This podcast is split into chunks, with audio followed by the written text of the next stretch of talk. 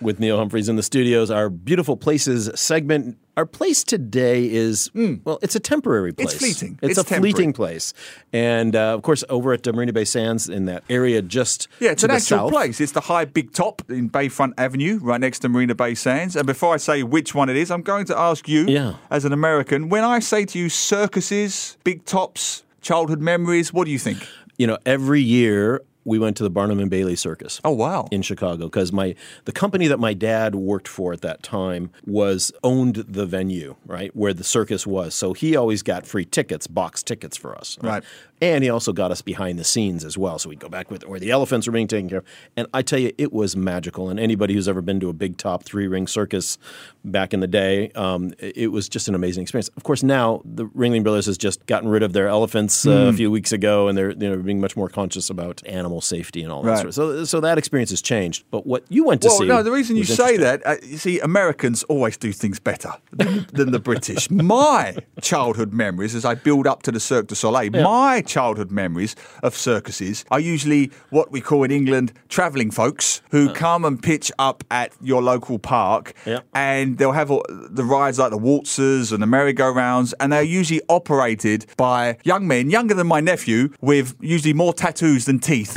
carnies, carnies as we call them. Yes, carnies. Yes, those, those, there's a lot of uh, un-PC terms we could use. I'm using travelling folks, and they only had uh, sort of uh, they they shared the family brain cells around between each ride. ouch, okay. And uh, you know they had two speeds, sort of fast and faster. And if you wanted to go faster, they would just kick your ride to make it go faster. And I once went with a young girlfriend, and I said to the guy, "Look, I'm trying to impress her, make me look cool." So he tipped my capsule upside down, and I threw up all over the capsule. this is the kind of fairground circus you had growing up in East London. You had travelling folks with lots of tattoos and no teeth. Um. sometimes they drank alcohol while they were working. Sometimes they didn't. literally making you sick along the way. Thank heavens. Okay, Glenn. so Thank let's heavens. let's come. That's all changed. Let's come to today. That's all and changed. This week in Singapore. We have a genuine, beautiful place down at the big top, Bayfront Avenue. Cirque du Soleil. This one is called KURIOS, the Cabinet of Curiosities. Now, I'm a big fan of, of the Cirque du Soleils. Um, I've seen several of their productions, both in uh, Singapore and overseas. Hmm.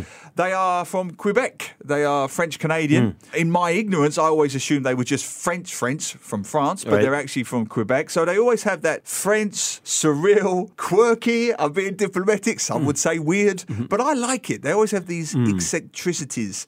And this one, the KURIOS, is set in the 19th, the late 19th century, in the in the mechanical age. You know, Okay. the age of industrialization. Yep. It has a very French theme. It evoked memories to me of Gustave Eiffel. You know, very Eiffel Tower kind Ah, okay. of vibe, and uh, you know, mechanized iron structures. You know, that kind of feel. So it was called KURIOS because it's about a scientist in the second half of the 19th century. As is often the case with Cirque du Soleil, I think you need to be high on LSD, and I'm not recommending that. But to understand the storyline, you either need to be high on LSD or to listen to. Can I'm we just Walrus. An altered mind state? You know, rather than you got to be high on specifically. No, you've got to listen to I Am the Walrus on uh, rotation all day long just to see this show. But it's fabulous. It's fabulously uh. mad and eccentric and crazy. It starts off with a scientist called the Seeker. And he comes out with this cabinet that is larger than life, and it opens up and it takes you on this journey through 19th century sort of post-industrial age. Wow. So it's all th- so there's no motorbikes or anything like that. It's all mechanized. So there's lots of bicycles Hmm. and,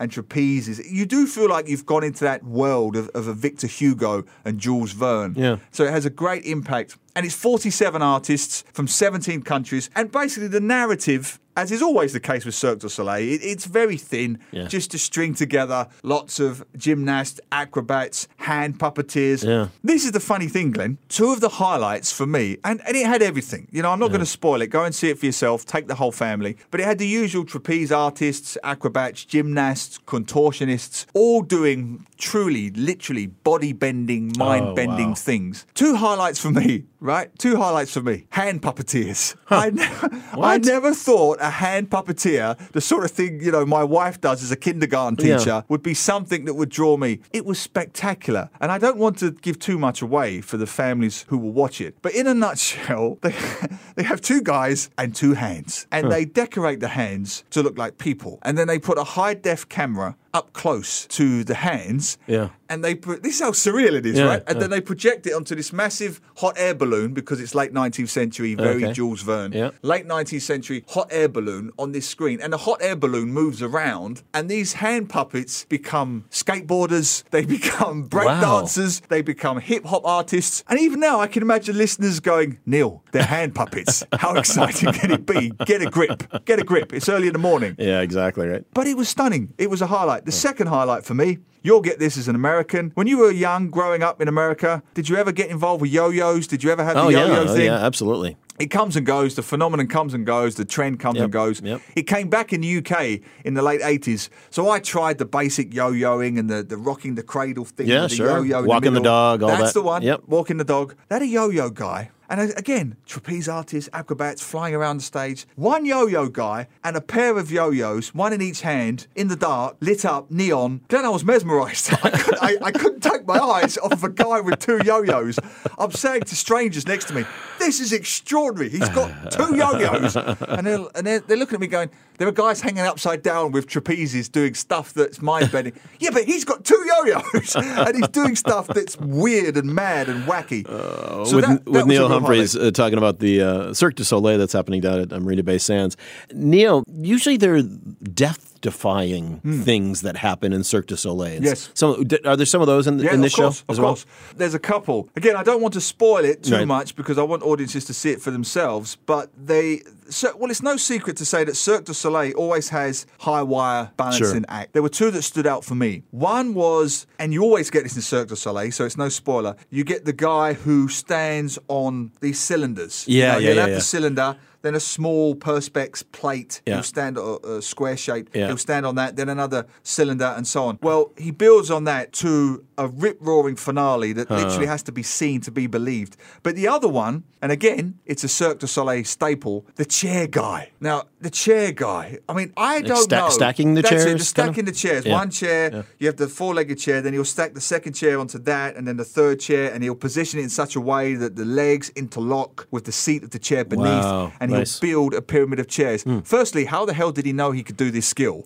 I mean, that always intrigues me. Was he like 11 years old and he fell off his dining room Yeah, table? yeah, yeah. But he's doing the chair thing three chairs, four chairs, five chairs, and he gets to about eight or nine chairs. And then you realize what's going on. There's a chandelier that's, that's suspended a third of the way down from the big top. So literally two thirds of the way up Yep. from the ground. And you're looking at it going, he, he can't. He can't stack enough chairs. It's not scientifically possible to. St- he would have Yeah. to stack 30 chairs Yeah. to, to go all the way up. It's not humanly possible. It's not scientifically possible. Even he can't balance like that.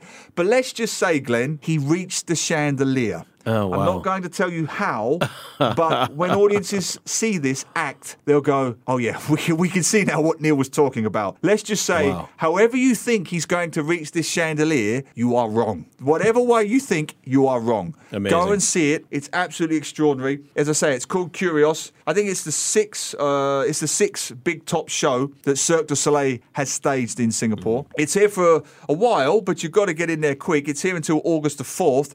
So if you want to book your tickets, families, you, you better do it quick. Yeah. It is a phenomenal show. And and that's the thing, you know, it's great. It doesn't matter whether your kids are two years old or the adults are, you know, the grandparents are in their 80s or 90s. Exactly. There is just something that will keep everybody engaged at Cirque du Soleil. Well, that's the thing. It's a very good point you make because when I was coming back on the MRT with my uh, daughter and my nephew, you know, they like different things. Right. I kept going on about the yo-yos. They're like, enough with the yo-yos. We get it. He was good. He spun some yo-yos around. My daughter, absolutely, because she's into the gymnastics. She loves the contortion. Yeah. My nephew does acrobatics, so he liked elements of that. He also liked the hand puppeteers, by the way, so it's not just me. But there's one part that I'll be, I'll say it's quirky. There's Yeah. one part that involves a mime act, and it's called the Invisible Circus. And hmm. that's all I'm going to say. All right. It was a bit quirky, and it wasn't so much for me, but the young kids absolutely loved it. So you're absolutely right, Glenn. Something for everyone. But stay for the yo yos. Awesome. Beautiful places with Neil Humphreys talking about Cirque du Soleil. To listen to more great interviews, download our podcasts at moneyfm893.sg or download the SPH radio app available on Google Play or the App Store.